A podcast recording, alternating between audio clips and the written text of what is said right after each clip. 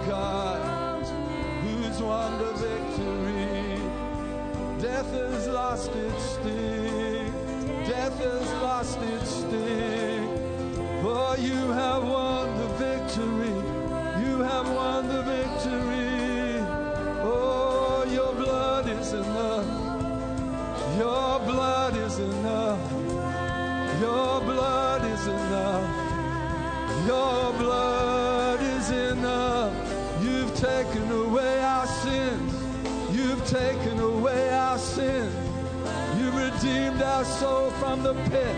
You've crowned us with love and compassion.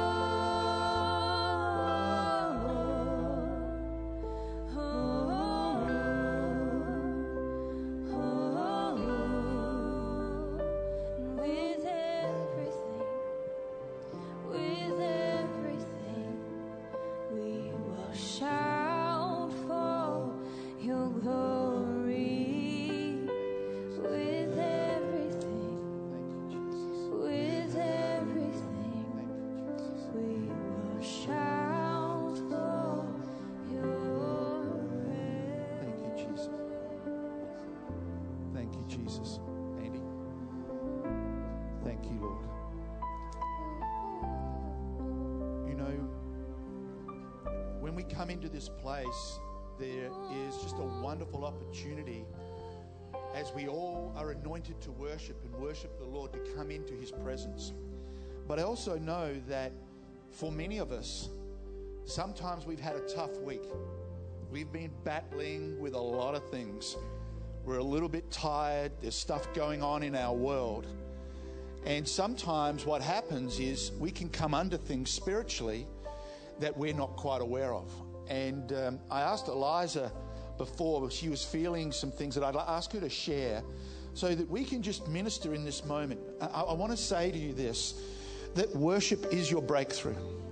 As you worship God, as you turn and worship God, and you're anointed to do that, then everything that's not of God has got a choice. It'll either submit or go. Are you there? Because the anointing is powerful. I want to preach on that this morning. The anointing, the presence of God both within you and upon you, is powerful for this very reason. Eliza, why don't you come? As we were just worshipping, I felt the Lord show me a couple of things. Um, at first, He showed me a memory of when I was in a meeting and um, I spoke to a spirit of rejection and I told it it had to leave me, that it had no power over me. And to my surprise, I'd never seen anything like this in my life. This thing came off me and it looked at me. And it was the ugliest thing I've ever seen. And it was actually a spirit of rejection. And the Holy Spirit just gave me the unction to do it to show me that I can be free by the power of my words because of Christ in me. And then He showed me um, that the, the scripture um, that there's thoughts that are exalting themselves over the knowledge of God. And that thought that I had depression and those feelings that I had depression were actually exalting themselves over the reality of who Christ is in me. And I felt like in this time, as well as we were worshiping, that there's thoughts that may be coming to people um, that that you're actually being rejected, and that it's actually those thoughts that may be pulling you away from people and away from people that you love. But I felt like God really wanted to minister into this that there is a spirit of rejection and there is an enemy that comes against us that tries to separate us from people that love us because of wounds that we have, and that God doesn't want this to happen. That He wants unity, that He's a spirit of love, and that we can be free of these thoughts. So. That's a great word. So what we're going to do, we're just going to go back into worship because I I want you to see the power of the Holy Spirit to to deliver you, to heal you, to make you whole.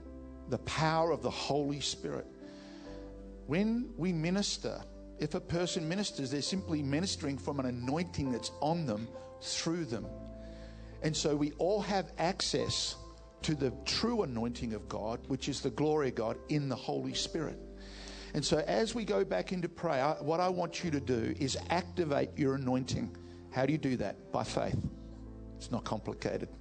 You just activate it by faith. And then what you say is every thought you take captive to Jesus Christ and you tell everything that's not of God to get out and go. That you're having nothing more to do with it. And as you do that, because you've been ministering to the Lord this morning through your worship and praise, the Holy Spirit will start to minister to you. You all have access to this reality. We are moving in the church, as I said Monday night, from a show and tell to a participation where everyone is being activated. So let's just go back in and, and, and just remember the sound of your praise is powerful to the spirit realm and to your body. Okay? Thanks, son. And with everything, Come on, find your with everything, we will shout for your glory.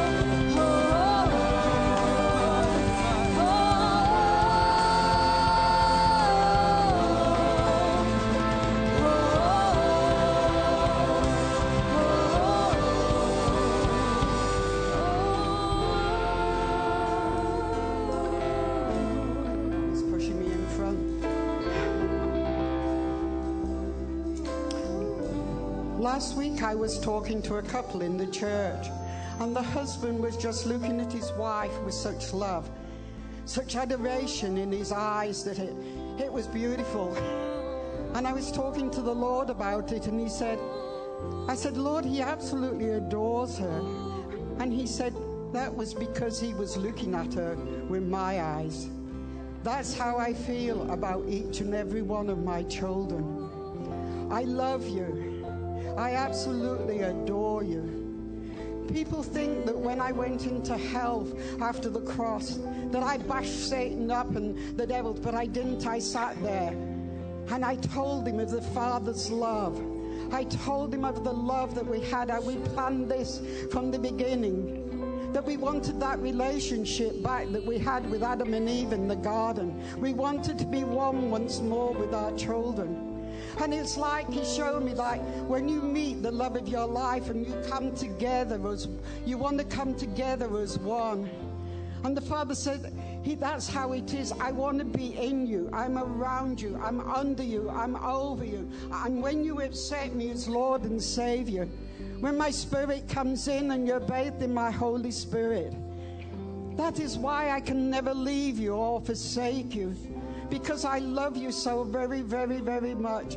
And I adore you. I know every hair on your head. I know every moment of your life. It was planned beforehand. And he said, Look upon the face of Jesus. Look full in his wonderful face. And the things of this earth will grow strangely dim when you look at my glory and grace. Father, we just we just thank you for what you're saying to us through the work of the Holy Spirit. That you're reminding us again of the depth the width, the length of your love for us, and that assurance that we have in you. Lord, because of that love, we simply worship you. And as we worship you, even now, Lord, we seal that love in our heart and we perfect it towards one another. Even as we worship you with reverent awe and the majesty, we do so from a heart of love in spirit and in truth.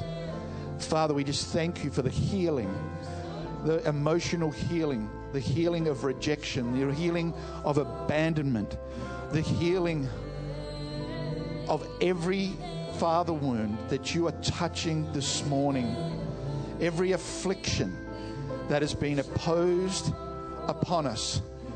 Your blood, your sacrifice, your love is more than enough.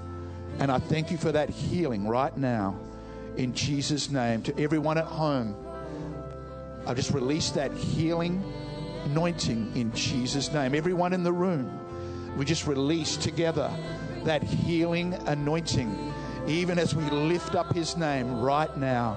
Thank you, Lord.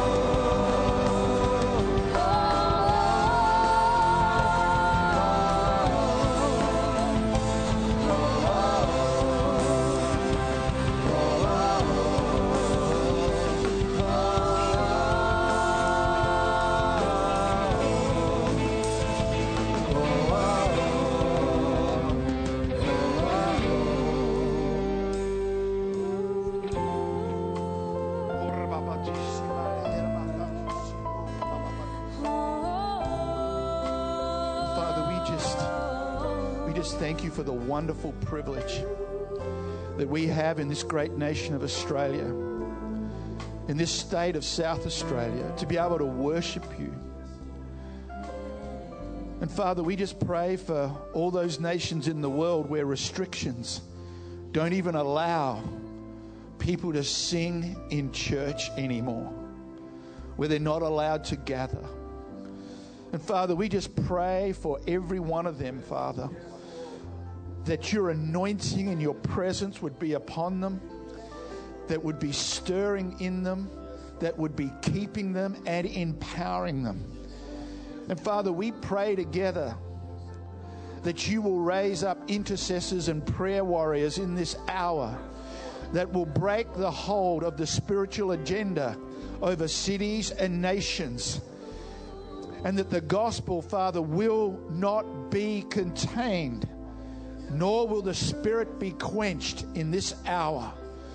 That, Father, we pray for an increase of the presence of God in every place of restriction, in every place of limitation, that you would not be limited, but you would be empowered, that the anointing on your people would be increasing. That even as the apostles prayed when they were persecuted by the religious order, that you would shake houses, that you would give an anointing of boldness and courage to every single believer in this hour to walk in the love and truth of Jesus Christ, that he may be revealed in every situation. And they all said, Amen. Please take your seats. Let's give Summer and the worship team a hand. Thank you so much. Wow, it's um, so wonderful to be with you. And uh, if you're streaming from home, it's great to be with you again and welcome. If you are watching on YouTube, welcome. And we thank you that uh, you have tuned in. I've got a little bit of family business to do this morning uh, by way of some announcements, and then I'm going to uh, jump into to the Word, and uh, we'll see where it goes from there, what the Holy Spirit wants to do.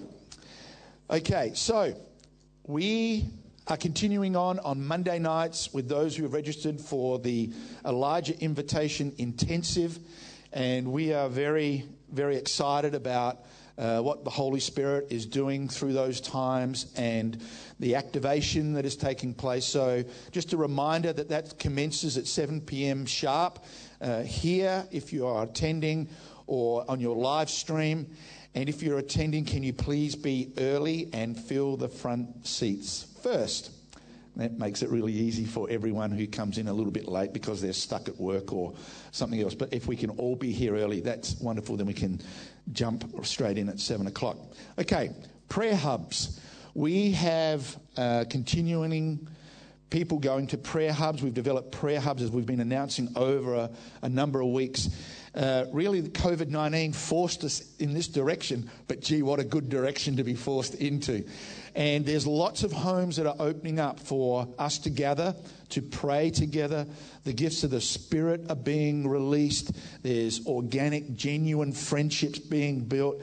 And we are just hearing so many reports from so many of the hubs uh, of what God is doing. And they're scattered literally all around Adelaide and south uh, over in Burton, north up towards Gawler, Highbury, uh, and Hope Valley.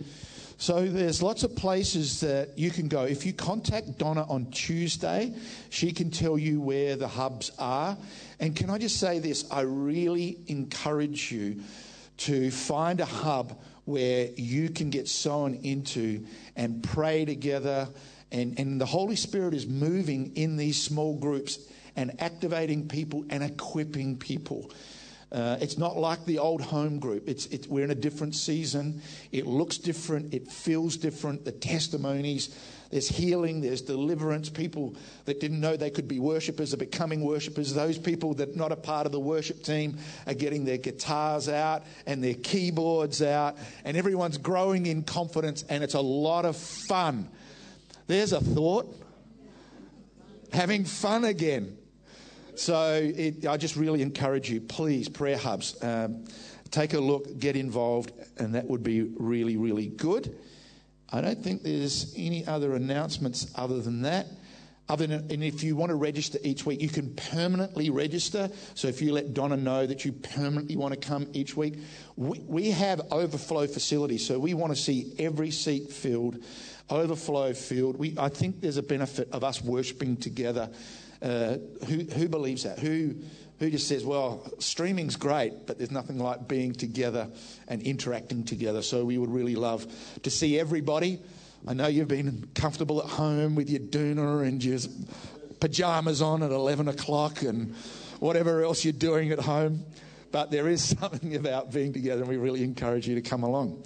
Okay, let's take up our generous giving. Uh, if you're at home, you can do that. If you've sown online, we're just going to pray together shortly. But we really do believe that uh, God is a provider in all of our circumstances. So giving is simply our response to the promises of God that are already established in Jesus Christ. If we can have a little bit of giving music, thank you, Andy. Let's give Andy a hand. There's a wonderful team of, of accomplished, skillful people up on that back table that nobody at home sees, making it all happen for all of you at home. So let's give them uh, a big thank you and a hand as well. The invisible things make the visible possible.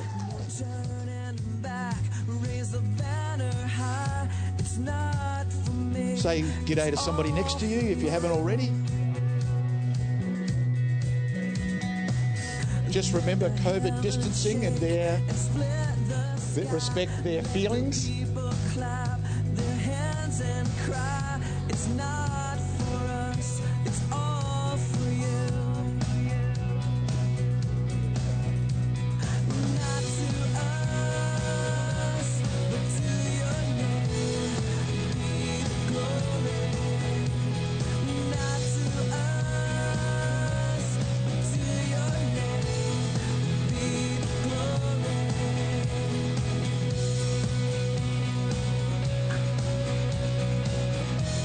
Okay, those who rushed out need to rush back. And Andrew is going to lead us in a testimony and uh, something to share, and he's going to pray for our. In- who wants their increases? Do you at home want your increase as well? Yep. Thanks, Paul. Um, yeah, I really feel like that that we're on the verge of financial breakthrough and unusual blessing in this house. Um, you know, I was really feeling that through worship, and um, I think there's going to be a number of testimonies. Um, I guess where it starts, or I guess what I felt, is that it starts in the Lord's, the fact that He's given us the ability to create wealth. So I'm going to kick off with a testimony relating to that from my own life. So I've got this, um, you know, I've been really pressing into this in the last few months in particular because, you know, Hannah and I are going to be stepping out pursuing some pretty big things, and there's going to need to be provision to do that. And um, I just had this idea. It was absolutely a God idea, just drop a few weeks ago. And, you know, when we get ideas, we often go, oh, yeah, that's a good idea. And then, you know, we get back into our kind of mundane nine to five, whatever. And then that gets parked up or we never get to it. But I just really felt the momentum on it and I just jumped on it straight away. I'm like, yep, like, let's do this. So, acted on the idea, put something together. Um, I knew who the target clients were, gave it to them straight away. People start signing up. So it was a, it was a program that I'd come up with. Uh, well, I hadn't come up with. Um, it was a program that had been literally dropped into my head. And then, um, you know, not only were people signing up, I had uh, two clients want to pay. So it was an annual program, paid monthly, and they wanted to pay for the whole year up front. So it was like straight away, like just this real influx and um, an opportunity that started just from from acting on that idea and the fact that the Lord has given us the ability to create wealth. So I really feel like there's going to be more of that um, in this house. So, um, yeah, I might just, um, I guess, based on that, just pray for you guys.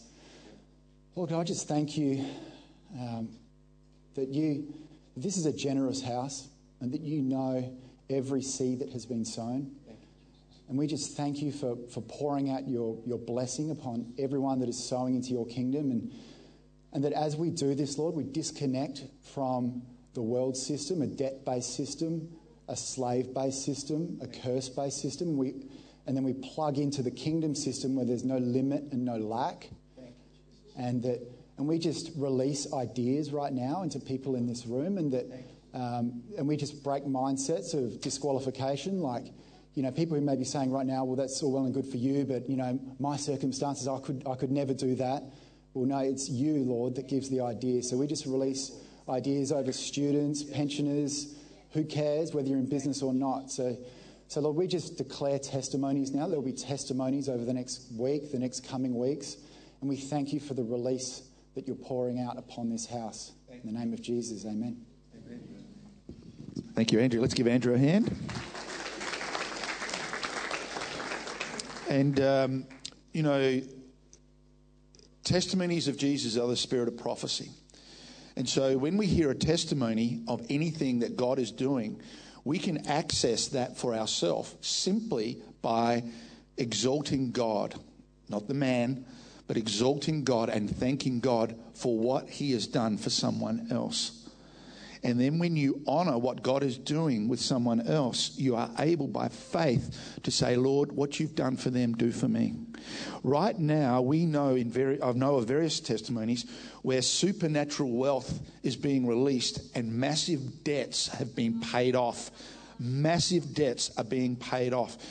And, and I think this is significant because where everything is going to trend in the future. I don't want to prophesy about that today, but we are in a season where God is really getting our attention to do things His way. In everything, to do things His way. And if we do things His way, we have an anointing and a provision for everything. We will suffer no lack. We will have an anointing for everything. And those that of you that are in business, there's an anointing on your business. Those who are mums and dads, there's an anointing for you to be a mum and a dad. For those who clean toilets, there's an anointing on you to clean toilets. You're not hearing me, are you? You see, one of the things I want to talk about this morning is how anointed you really are. And I want to talk about the anointing of God and the spiritual gifts and his ministries that have always been available.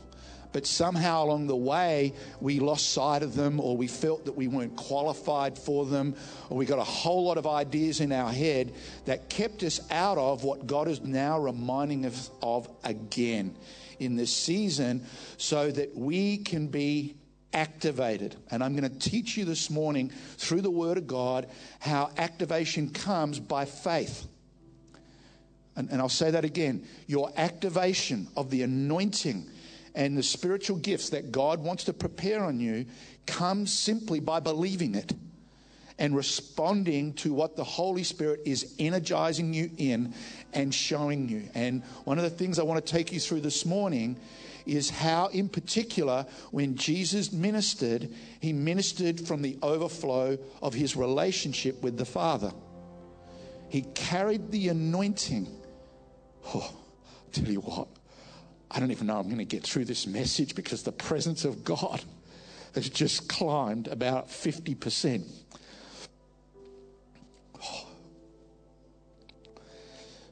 Jesus always ministered out of the depth of his intimate relationship with his Father.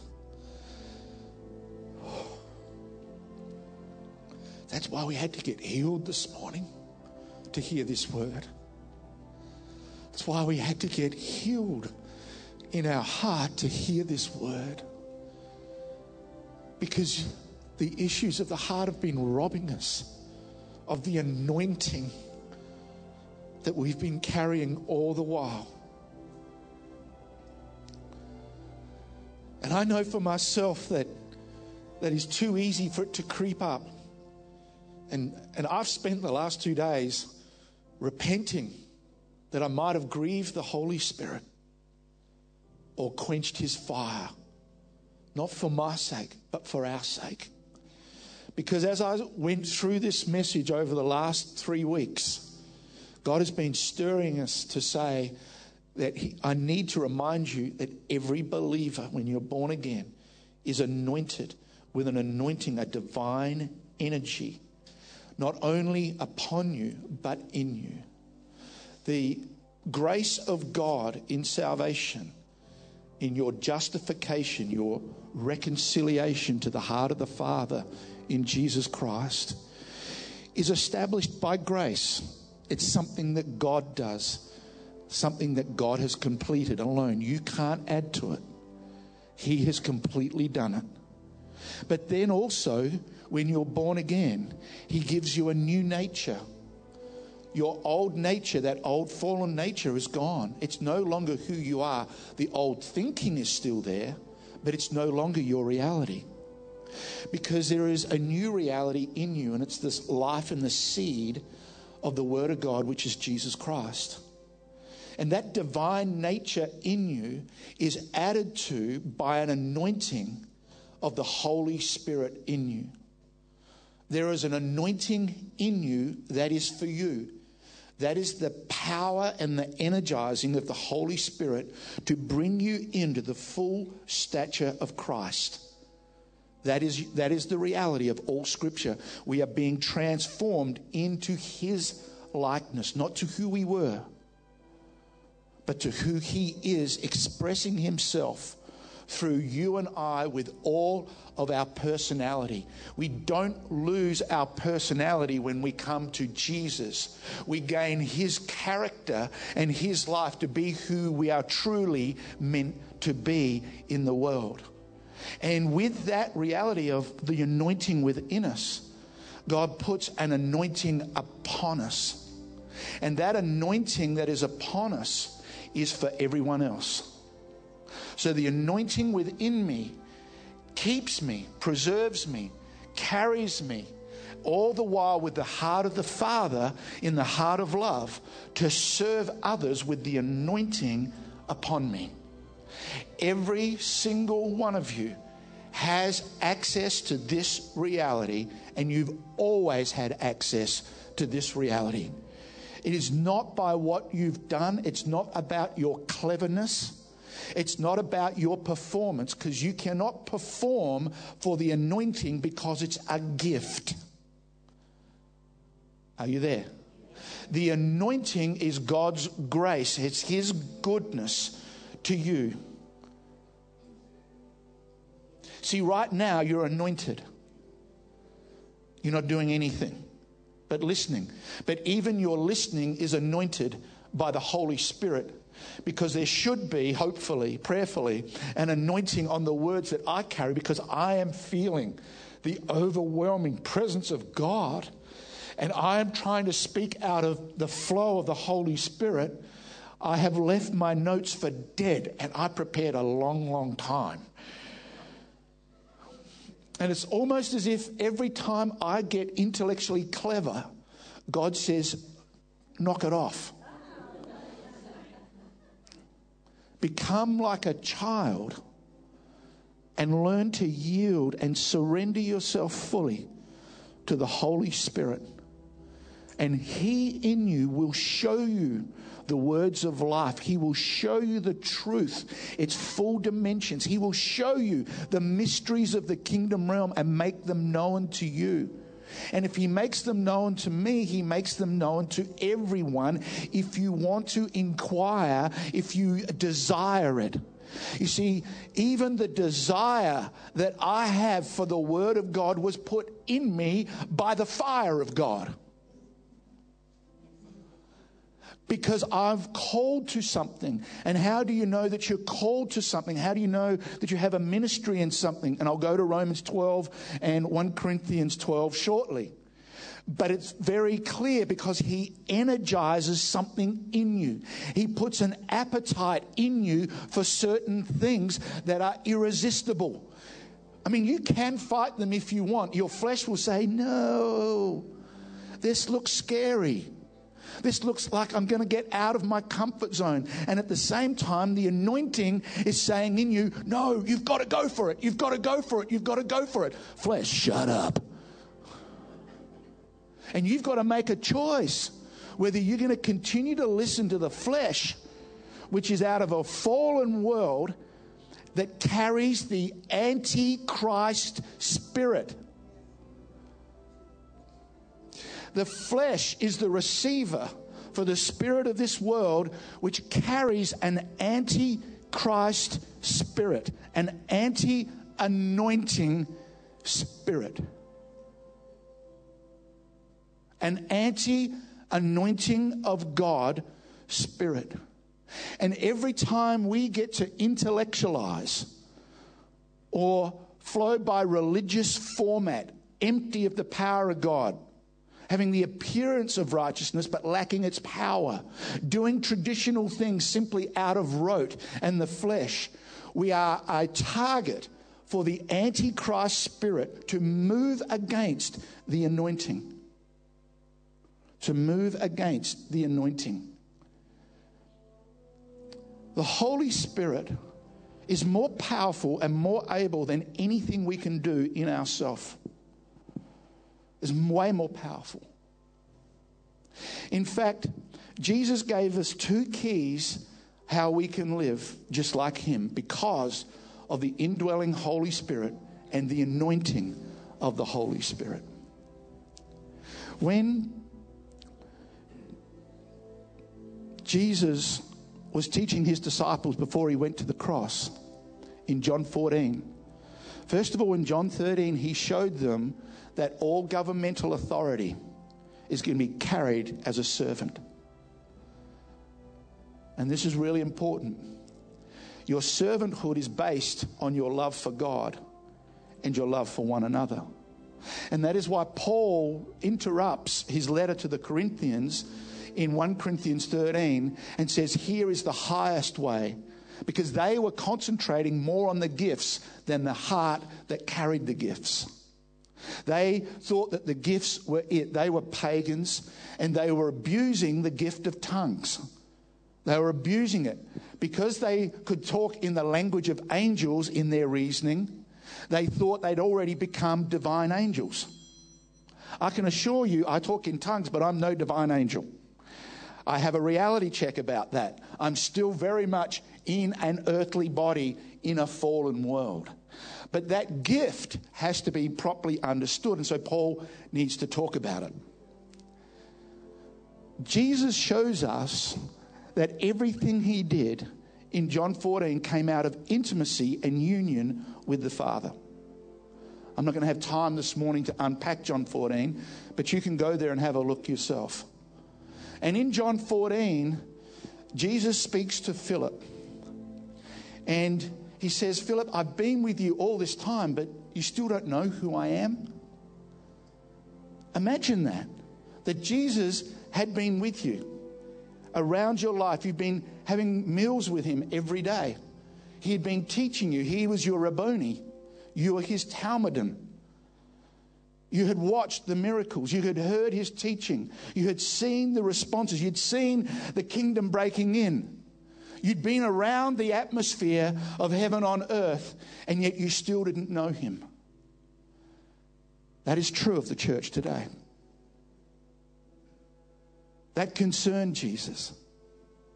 And the second reason why that is of concern is because Jesus was the anointed of God. He was the Christ.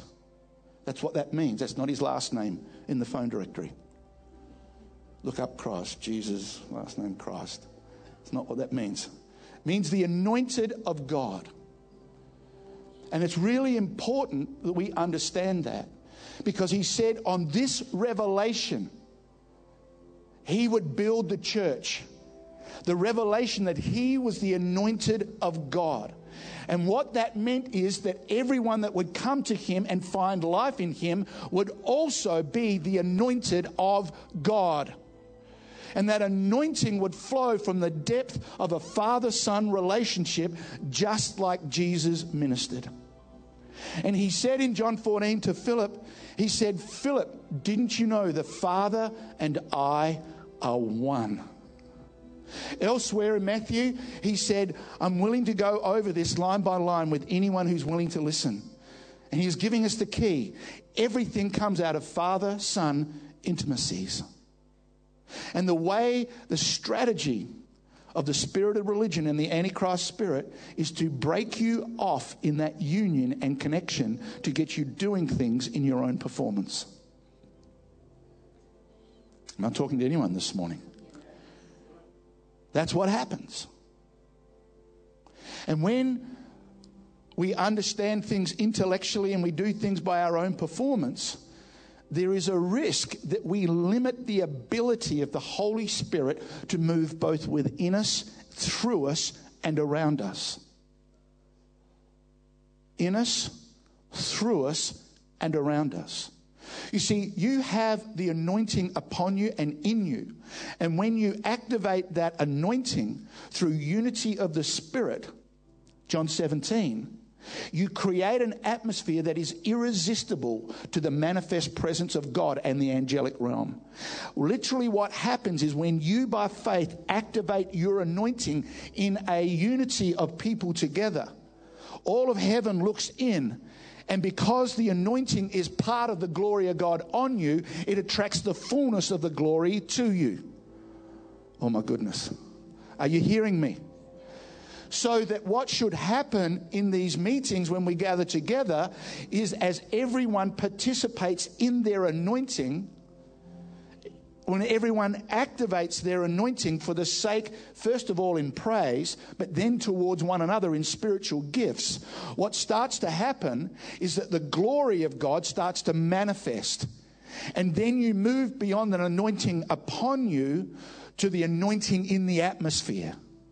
And when there's an anointing of that glory in the atmosphere, what happens is miracles break forward because that atmosphere creates the presence of God, the manifest glory of God, and the faith of God for the kingdom to break in. How are you going this morning? You see, where we grieve the Holy Spirit, we grieve Him, Paul says, in a number of different ways. And if we don't want him to be free to be himself, then we're going to limit him. We're going to grieve him. And Paul uses the language of emotion to try and convey to us that he, the Holy Spirit wants to move. He wants to move. He wants to move. And we can grieve him in the way we talk about each other. We can grieve him by resisting him, not following his leading, and not walking with him. And then Paul says to the Thessalonians that we can quench the fire of the Holy Spirit. We can act in such a way to ignore him as if he doesn't exist, to dishonor him and dishonor what he's doing to the point where we reject it. And then eventually, what happens is the light, the candle of the Holy Spirit. He says, I'm not welcome there. In the book of Revelation, there was a warning to the church and said, If you do not repent, if you do not come back to my ways and my order, I'm going to remove the lampstand. Who's the lampstand? It is the manifest presence of God in our midst, in us. And then what happens is we do something in the name of Jesus, but people will never experience the reality of Jesus. You see, Jesus Christ is our Lord in heaven, He is the risen King and He is over all things in heaven and on earth. And He is the head of the church, not the elders.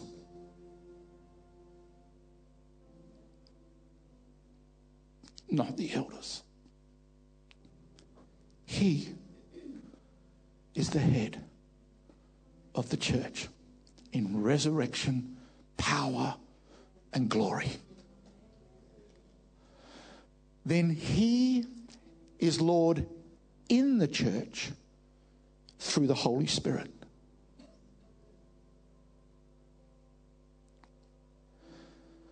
When I grieve and quench the Holy Spirit, I say to God, You're not enough.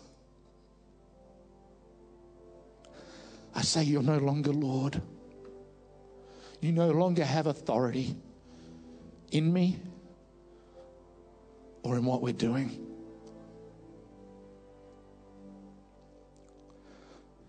It is so easy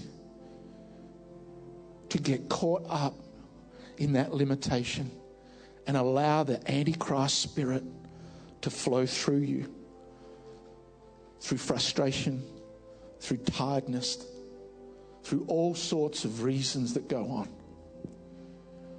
And I've had to teach myself again, remind myself again what the Lord taught me all those years ago in 2007 when He had to unravel me from the spirit of religion and the spirit of pride. Even when I thought I was going after Him with all I knew. And He showed me the hidden things that were in my heart that were stopping the increase I was desiring and He wanted to bring me into. And when we dealt with that on two nights, that unweek, that week unraveled in a spectacular way that I don't know that can ever be repeated. But all of a sudden, something was unlocked. And I'm saying that to say this God wants to unlock you. He wants to unlock your mind. He wants to unlock all of your emotions, all of your thinking, all of your thoughts, all of who you have been to the reality of who He is. Are you there this morning? And this is really, really important because we see that Jesus did nothing except by the anointing. Nothing. The anointing is not just for our meetings, it's very much a part of our meetings, as I'll explain to you, but it's beyond the meetings. Because you're the anointed of God, you carry that anointing with God's heart into every life situation, into your marriage, to your children, to your workplace. You're anointed in your workplace. You might not feel like it because what you do psychologically when you get to your workplace is you think you're out of the anointing. Hello? Don't you? Because you get caught up in the atmosphere of your workplace, under the pressures of your workplace, under the demands of your workplace, and because it's a different atmosphere. It's a fallen world environment, and you can't understand why you feel a bit different, a bit funky around some people because they don't know Jesus. That's called fallenness and lostness. But what happens is God has put you there as the anointed of God to use that anointing and the gifts of the Spirit led by His heart towards people so that when He pulls on your heart to the person in front of you, there's an anointing that's available ready to be released. But if we don't have a heart for people, we won't see where the anointing needs to land. So, have you ever been in a situation where all of a sudden God, you get drawn to a person? Anyone? You get drawn to that person. It might have been a person you've been around in your workplace, your social life for a long, long time. But all of a sudden, there's like an unction of the Holy Spirit. And all of a sudden, you see them differently. You start to see them from God's point of view, not from your point of view. And you start to see that bold exterior that arrogance and that toxic language that flows from their mouth is actually revealing their hurt and their bondage that God wants to liberate them from. But you can't do it in a conversation that's out of the flesh. What God does is He creates an anointing upon you for that connection to that reality so that you, through the anointing, can bring the gifts of the Spirit that are needed into that situation to set that person free. It could be a word of knowledge. It could be a prophecy. It could be healing. It could be anything. It could be hospitality. Are you there? It can, your hospitality is a ministry of the Spirit of God. You might have a mercy heart. And you might feel that your job is to, to really get with the down and out, but, but somebody else in the church doesn't feel that way. Why? Because you've been anointed. You have a Romans 12 ministry and an anointing towards that group of people. Not everyone's going to have the same ministry. And it doesn't mean it's right or wrong, it means it's part of the whole breadth and the depth of what God wants to do in any situation within a church and from a church. But if I say to you, well, all of you need to become teachers, you're going to run out the door. Because you go, I'm not anointed for that, or I'm not inclined to that. There's the, you know, that's probably one of the greatest fears of public speaking. But when you're anointed for whatever it is, there is an ease, there is, a, there is an easy yoke there is, there is an energizing you towards that. That's how you know the Holy Spirit has anointed you for that. And if you're in a situation where you're boxing and you're struggling all the time, trying to do something that's right for God, where there's no anointing, there will be no successful outcome. There will simply be heavy labor. Who's felt that they've been heavy laboring? Come on. So the key to this is to come back to your union with Christ Jesus and live as Jesus lived. How did he live? Completely and utterly surrendered in all of his body, all of his thinking, all of his thoughts, all of his emotions, all of his physical body. He surrendered and yielded to the love of God and the power of the Holy Spirit. So that when he went to Luke 4 tells us that Jesus is time now for his ministry. He becomes 30, which in Jewish thought is the age of inheritance of the firstborn son of their father's estate.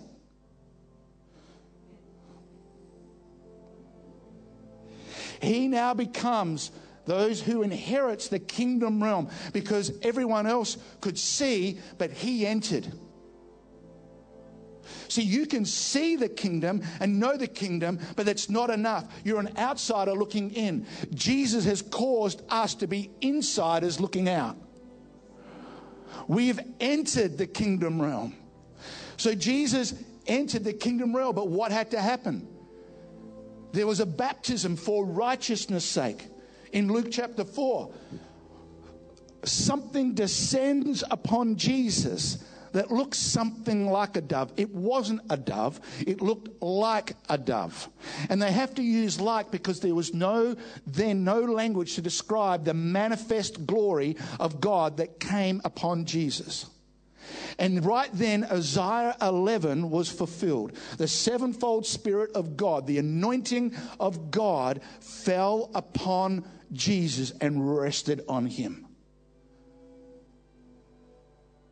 Now, with the anointing on him and full of the Spirit without limit, he's then led by the Holy Spirit into a time of testing. Oh, who's been led in a time of testing recently? Oh, put your hand up. Why? Because God wants to take that anointing and make you powerful through it. It's in your testing that the faith activation of the anointing takes place because that's what happened to Jesus.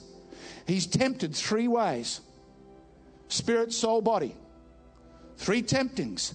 And he overcame it not just with the word of God, but the anointing and the word of God. It's the anointing and the word of God working together that make us powerful. God's word in our mouth under the anointing accomplishes everything that Jesus spoke and did.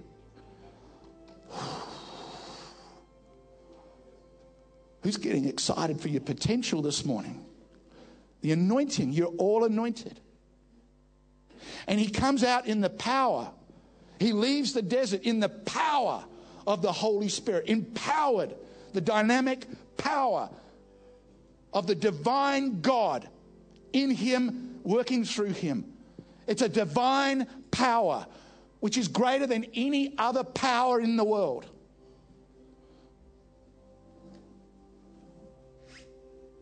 It's a miracle working power.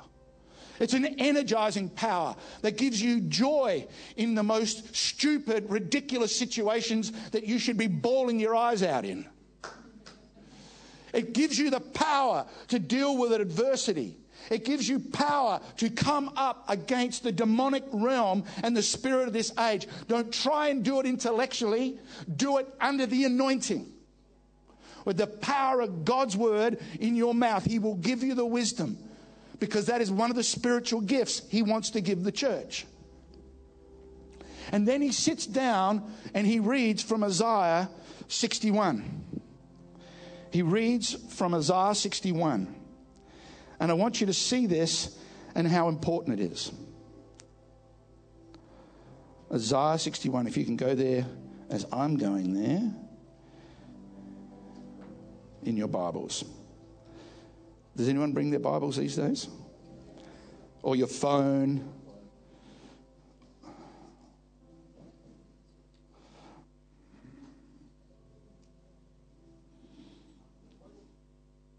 Isaiah 61. And if we look at it, there's a key beginning. And I'm going to read from the King James Isaiah 61.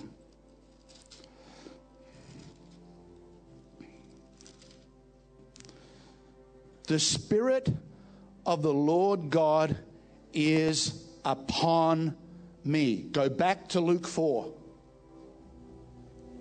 The Spirit of God is upon me. Think Isaiah 11. Sevenfold Spirit of God, the anointing of God, the dove of God is upon him. Because the Lord has anointed me. Why don't you read that aloud to yourself? Because the Lord has anointed me. You get to read that? Out loud. The Lord has anointed me. Let's say it again. All right, now with you really believe it. The Lord has anointed me. He's anointed Jesus. You're in Jesus. The Holy Spirit has come upon you. Now you are the anointed of God. Upon this revelation, He's going to build His church on the reality of the revelation and the anointing. He's going to build His church. Let's say it again. I am the anointed of God. Thank you, Jesus. Why am I getting you to say it? Because we're going to break the Antichrist spirit here. I'm done with that sucker. He's been playing with me for a while. I'm done with that. I've been trapped. Don't worry about it. I've been trapped. It's so easy.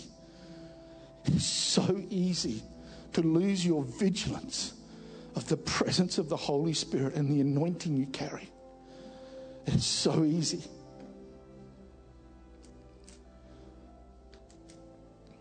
And it worries me deeply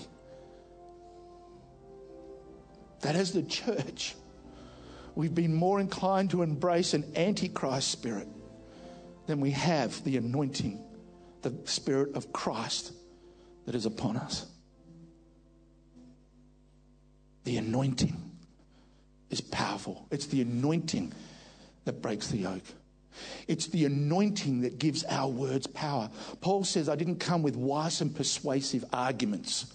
I wasn't here to intellectualize you, but I came with a demonstration of God's power that your faith, in other words, under the anointing I spoke, under the grace that's been given to me, I speak words of wisdom that demonstrate the power and the anointing of God to break the yoke off of you, to lift you out of, to set you free, to empower you, to lift you up, to let you become somebody in Christ Jesus so that you can reveal Jesus to the world.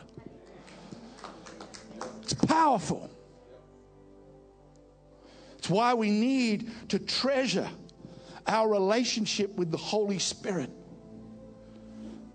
Acknowledge Him, in all of our ways. Acknowledge Him and build that union, that deep union and relationship with the Holy Spirit. Why? Because you need to know how He feels and how He speaks. And you've got to get close and real and yield and allow your whole body, all of your senses, to be submitted to that anointing within you so you can carry the anointing upon you.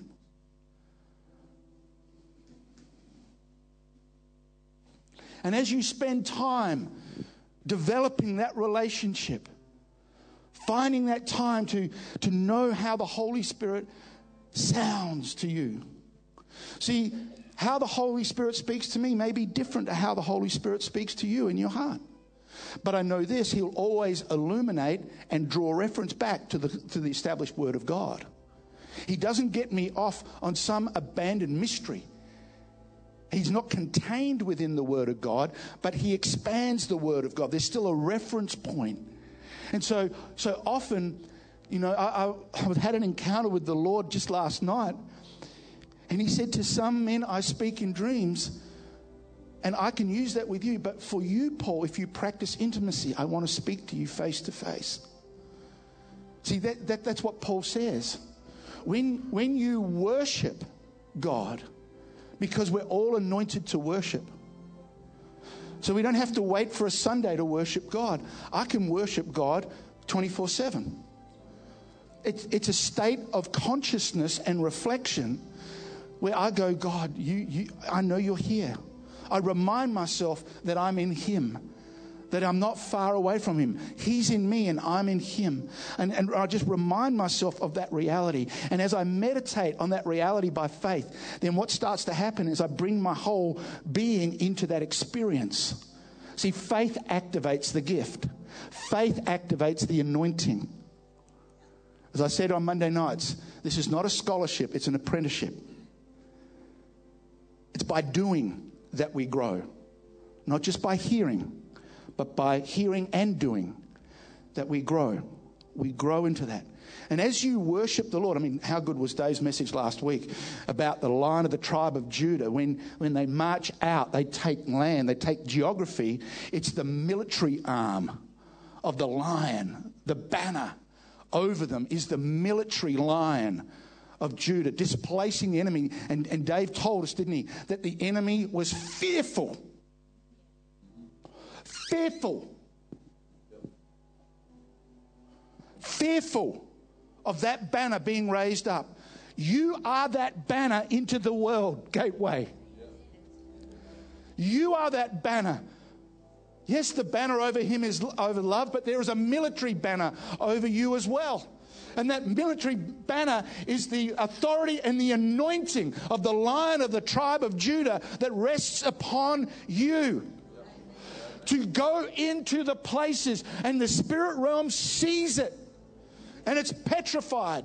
And that's why it works so hard to get rid of the anointing in the church, to get rid of the presence of God in the church, to, to read down the Holy Spirit in the church, to qualify Him, to leave Him out. We have Father, Son, and Holy Elders. No, we don't. We have Father, Son, and Holy Spirit. Sorry, I'm just getting swept up with deep emotion.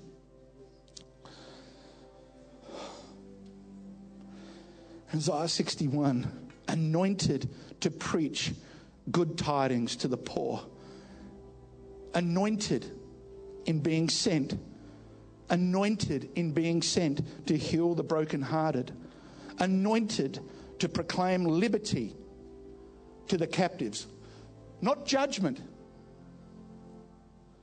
not how bad they're doing, but the truth of the finished work of Jesus that liberates them from the bondage and the imprisonment that they are living in and they don't even know they're not free. We are freedom fighters under the power of the anointing of God.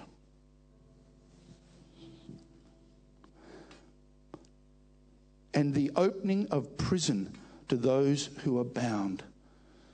You're the warden. You're the anointed warden that's got the keys to somebody else's unlocking in Jesus Christ. To proclaim the acceptable year of the Lord. And then Jesus sat down, he didn't continue. And then he started his ministry of doing exactly that. Everything that Jesus modeled and was called to is the apostolic vision for God's church. That's what we're called to. That's what we're anointed to for. And on top of that, we are given spiritual gifts. And those gifts are in Romans 12. And these gifts are without repentance. In other words, they continue to flow to us and they are the foundation of ministries. And what I find interesting in Paul's discussion of those gifts there, I'm not going to get time to go to the Corinthian gifts today. You can go there and have a look for yourself. But remember that when you go to Corinthians, Paul is dealing with the worship scenario and what is going on when they meet together. There's a protocol and there is an order. They were out of alignment and they had some wrong thinking. But he talks about how God gives everyone a gift. And so when you read Romans 12 together with um, 1 Corinthians 12, you'll start to see that there is an unlimited array of gifts and ministry given to every single believer for works of service. For works of service. Now remember, everything we carry is carried with a heart of love to God and to one another. Here's the thing when Paul starts the talking about Romans 12, he, he goes through a progression. But one of the things he talks about is pride. Pride. Now, I'm just going to say this. When we want a spiritual gift, a platform to be popular, we are not carrying the heart of God. Doesn't mean God can't use you, He can use you. He spoke through a donkey. He rode in on a horse, on, on a colt, sorry, a, a donkey as well. And, and so God will, God will use anyone that's willing, even if you're in mixture. So the gifts are not earned, they're given. Even when you have incorrect desires. But can I tell you, if you approach the gifts on that way, you're heading for a stumble. Because when that anointing is no longer on you, then pride has the ability to creep up in you because God's used you. Now, I remember the first time the Holy Spirit moved through me in power, I didn't know what to do with the experience. Then there's another way where you can become, oh, yeah, God's just going to do that and not honor the gift. Either way is pride. Then the third issue of pride is saying, I'm not good enough. Oh, God can use Paul and Andrew and Hannah and everyone else, but He can't use me. You don't know my life. Yeah, He knows your life. I don't know your life. He knows your life. And if you position yourself with the heart to humble yourself and be used, watch what flows towards you. Watch what flows towards you. It's not about you earning the gifts, it's about your faith receiving the gifts for the benefit of others. It is a serving mandate to build up the body, to reveal the love and the truth of Jesus in everything we do, from hospitality to cleaning to saying hello and goodbye. Can you be gifted as an encourager, an exhorter? Yes. As a leader, as a teacher, as a prophet? Yes, I'll go through them in a minute. But watch what Paul starts with before he gets to the gift so we have them on a proper predicate or foundation. Am I going for time? I'll try and get through this and then we'll finish it. God, beloved friends, what should be our proper response? 12, verse 1. What should be our proper response to God's marvelous mercies? See how Paul starts that we've been extended mercy. God's been merciful to us. He's been amazing to us. He's loved us when we were unlovable. Who's ever felt unlovable? He loves you. He's not put off by what, what other people are put off by. Oh, I've got a friend. I'm so relieved. because of his mercies, because of what he's done, because of his grace, because of the finished work of Jesus, because of all that he has done. I value it, I treasure it. And then he says this I encourage you to surrender yourselves to God. Now, this is not a casual surrender. The imagery that he uses is the sacrifice of the altar.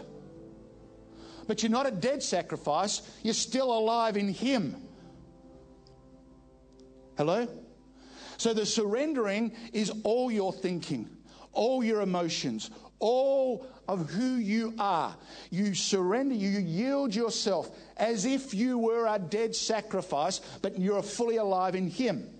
And what happens is the fire of the Holy Spirit comes upon you by that yielding and that surrendering to ignite you with an energy and the anointing of the Holy Spirit. How amazing is that? This is the expression of worship. So when we come and worship God, we start with the goodness of who God is, not the difficulty of our day. So David had to command his soul to come back into alignment with the reality of who God is. And we are anointed to worship him in spirit by the power and the energy of the Holy Spirit and the truth of who he is. And it's not about how the music sounds, and it sounds good in this house. Real good. It's not about what somebody next to you is doing, it's about who you're beholding. And Paul tells us the one you behold is the one you become like. You get transformed by beholding him. Now you're in the spirit and he's in the spirit and he's showing you in his heart who he really is as the anointed resurrected king. He holds everything together. He is the exalted king where all of heaven is bowing down and worship him. And then there's a reverence, there's a love that comes upon you. And you know that is the work of the Holy Spirit. Now you're worshiping. Now you're, see, praise gets you from the outer court to the glory. Now, the worship, now you've pushed past the flesh and you're in the spirit, and now there's a transformation that is taking place. And that is what's saying. He's saying, when you do that, you're a surrendered, yielded sacrifice in the presence of God. He transforms you, He ignites you, He empowers you for service. Then from that, He says, transfer, change the thinking. Don't change your thinking carnally, you can't. Yielded, yielded to the presence of God. Allow your mind to be reshaped to His mind, His, your ways to be reshaped to His ways. And now you become a flow where you don't restrict anything of the Holy Spirit moving in you and through you. Are you there? And then he intervenes and he says, I've been given a grace to speak about a warning about pride. Pride. Pride is whenever I say the finished work of Jesus is not enough. Pride is when I say the finished work of Jesus is not enough. His love for me is not enough. Why is that important? Because we must find our identity in Him, not in our service, not in our calling not in our anointing. That is too easy, just cause us to stumble. Let me tell you something else. When Jesus had finished ministering to the crowd, he put his disciples in the boat and he pushed them offshore. And the one sure place he went was up the mountain to be with the Father. Why? Because even Jesus recognized the risk of the pull of humanity and pride to be exalted above God because of what's going on through him. So important. So important. Why? Because we don't want to limit the Holy Spirit in any way. We don't want to grieve the Holy Spirit in any way. We don't want to put out his flame in any way. Then Paul tells us of the gifts. I've run out of time. If we decide I preach next week, then I can continue on. Otherwise, I'll leave it and continue on another time. I don't want to overload you with this, and I really just wanted to exhort you, encourage you this morning to, because I want to minister to this. I don't know. I don't know how you're feeling. Are you, are you sensing anything going on inside of you? Is anything happening in you? Is there, is there a chance that perhaps we've come under the wrong spirit at times? Perhaps we've actually bought in to the anti Christ, anti anointing spirit, spirit of religion, and the spirit of man, intellect, that's denied the power of God in our life and the anointing we carry. Can the worship team just come up again? Thank you. Yeah. Do you want to do that now?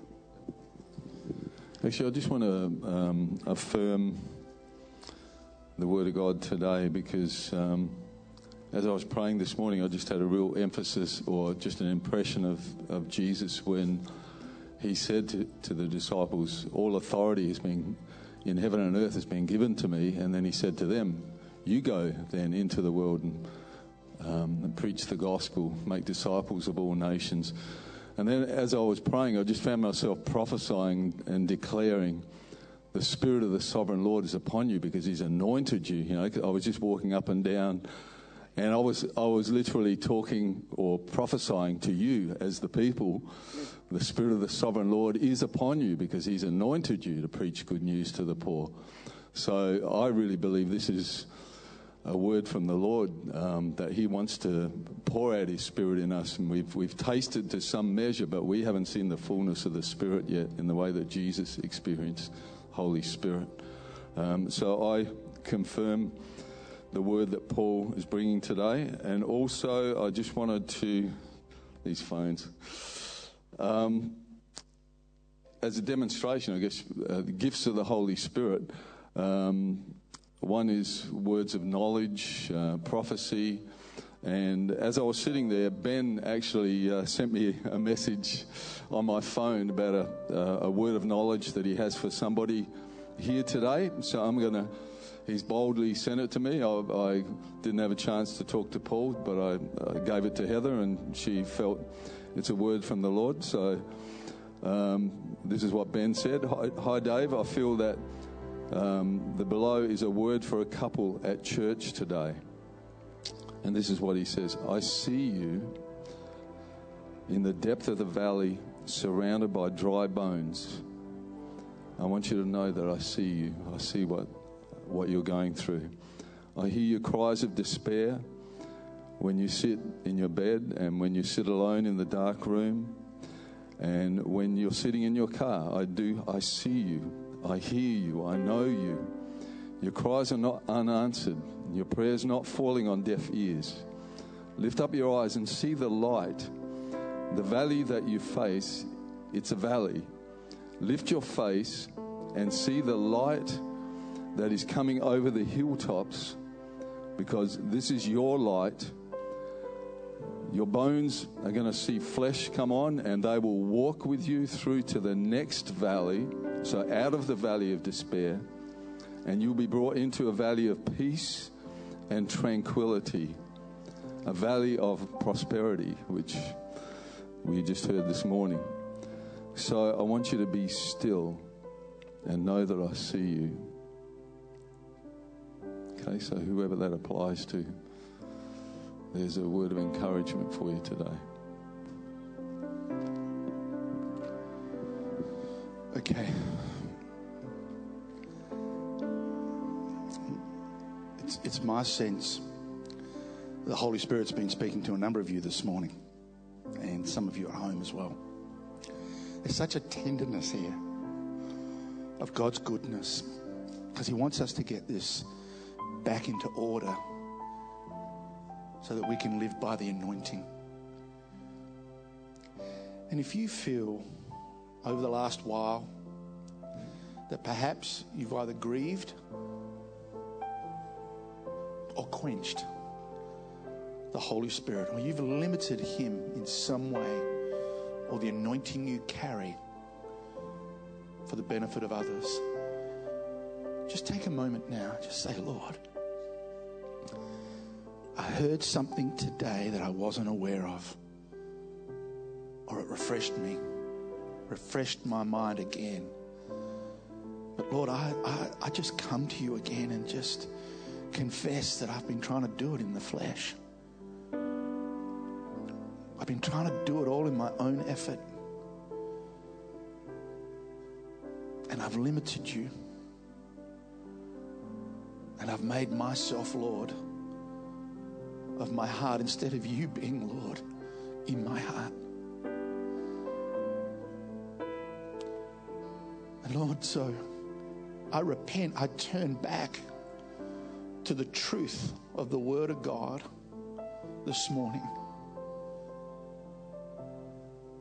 And I know your grace and your forgiveness towards me is always flowing in my direction.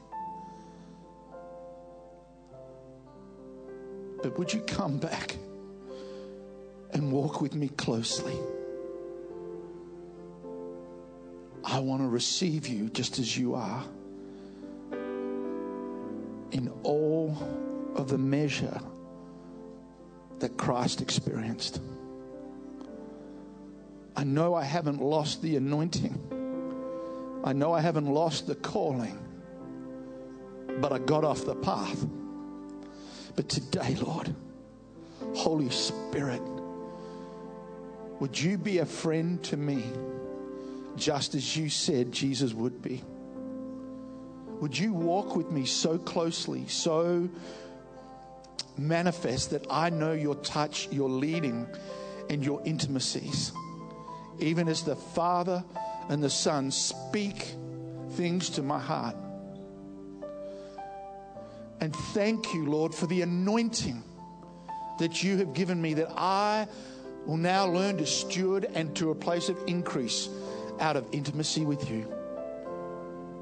Lord, you've anointed me for good things. You've anointed me in my home.